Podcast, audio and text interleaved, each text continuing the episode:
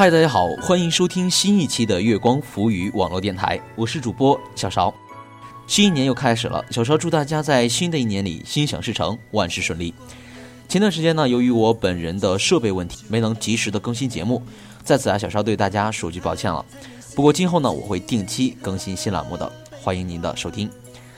在收听的同时，您还可以与我们取得互动，您可以搜索新浪微博“月光浮语网络电台”。或者关注微信公众号“城里月光”，您还可以搜索新浪微博“冷了我的西红柿土豆咸笋汤”，也就是我的微博名，为我们提出宝贵的意见和要求。今天呢，我们大 boss 顾荒为我们大家推荐了一篇来自张浩晨的文章，讲述的呢是一对好朋友、好基友之间的深切友情。下面呢，我们就一起来聆听一下这个温暖的故事吧。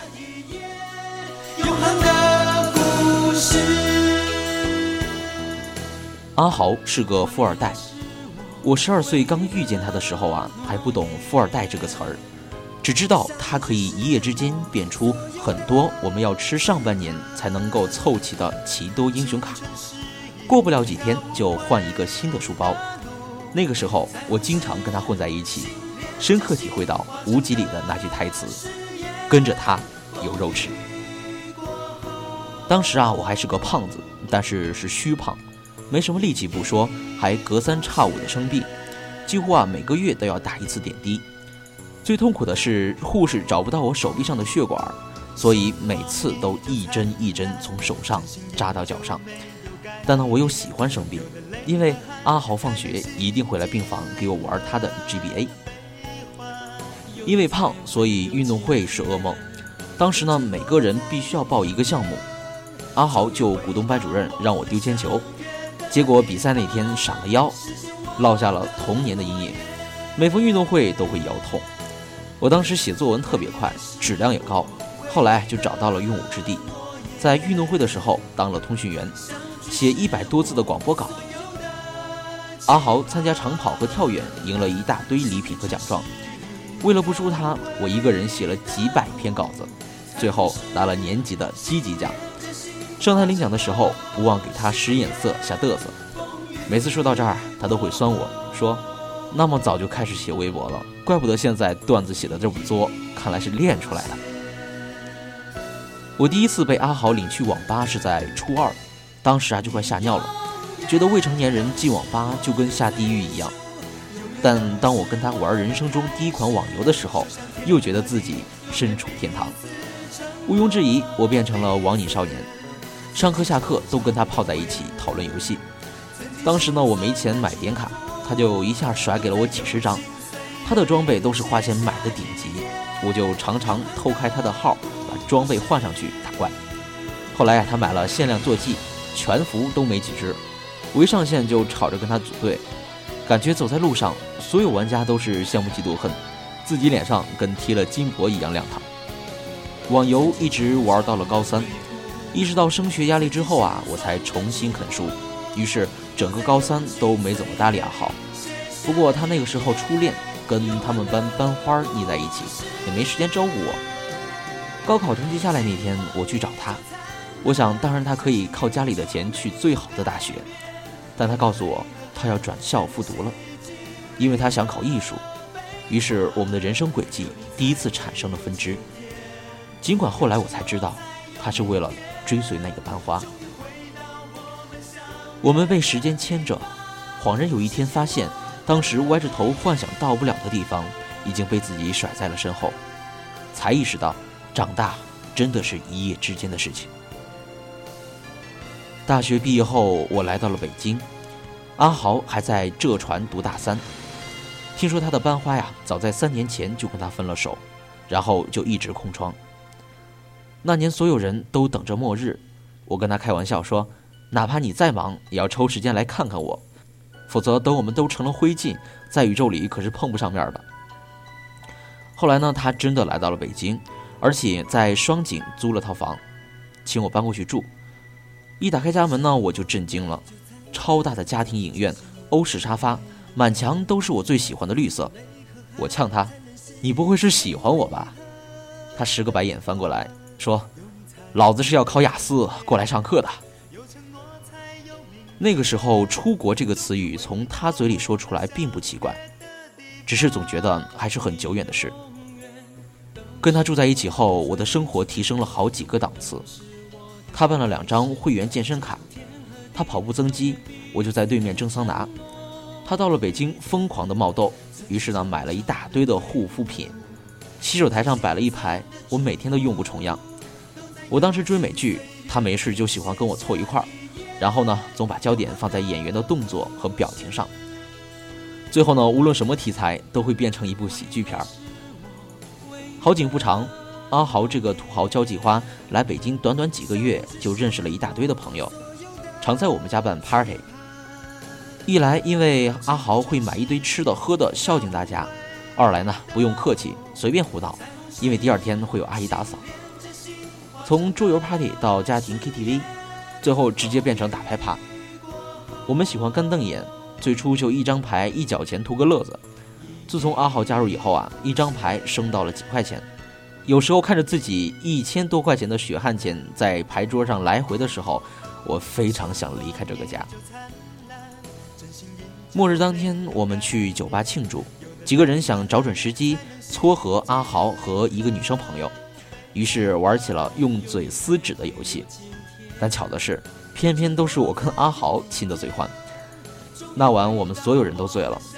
原本朋友安排让阿豪跟那个女生去酒店睡的，但是我当时已经不省人事了，非嚷嚷着阿豪带我回家。后来就变成了我、阿豪和那个女生挤在了一张床上的尴尬情景。半夜呢，我被尿胀醒，想起身时，就听到旁边阿豪和女生在接吻，吧唧吧唧的。我愣是气都没敢出，憋到睡着。第二天一早，趁女生去洗澡的时候，我不怀好意的开她玩笑，她却不以为然，告诉我不会跟她怎样的。我说：“你就那么不想找女朋友吗？”她挠挠头说：“没必要啊，反正明年都要走了。”末日没来，但从那一刻开始，我觉得时间好像开始追我们了。去年三月份，她第一次考雅思。结果第二天的口语直接睡过了头。他回来安慰自己，反正也没准备好，我就抱有侥幸地说：“那就再学几年，再陪我几年。”他笑笑说：“我本科的学校都选好了，就等着我雅思成绩呢，今年必须走。”那一下我有些失落。我说：“你有的是钱，不像我们永远被钱绊着。如果你飞走了，应该就不会再想回头看了吧。”他埋着头玩手机，并没有回我的话。后来第二次考试，他运气好到听力和阅读几乎全是背过的基金。然后时间再一推，他连去英国的机票也都买好了。走之前刚好是他二十二岁的生日，几个最重要的朋友陪着他，游戏玩着玩着，大家都哭了。平时没见阿豪流过泪，但他哭得最惨。我举着麦克风大吼：“出国读书是多么好的事儿啊！有什么好哭的呢？”他们看着我干涩的眼睛，肯定会觉得我根本不在乎阿豪吧。我没有理会他们，全在液晶屏前默默地点了支歌，歌名叫《我最闪亮》。想起我跟阿豪急急忙忙下自习回去看快男的日子，我跟他打赌。如果张杰拿了冠军，他就请我吃一个月的麦当劳。最后呢，是我输了，但他还是请了我。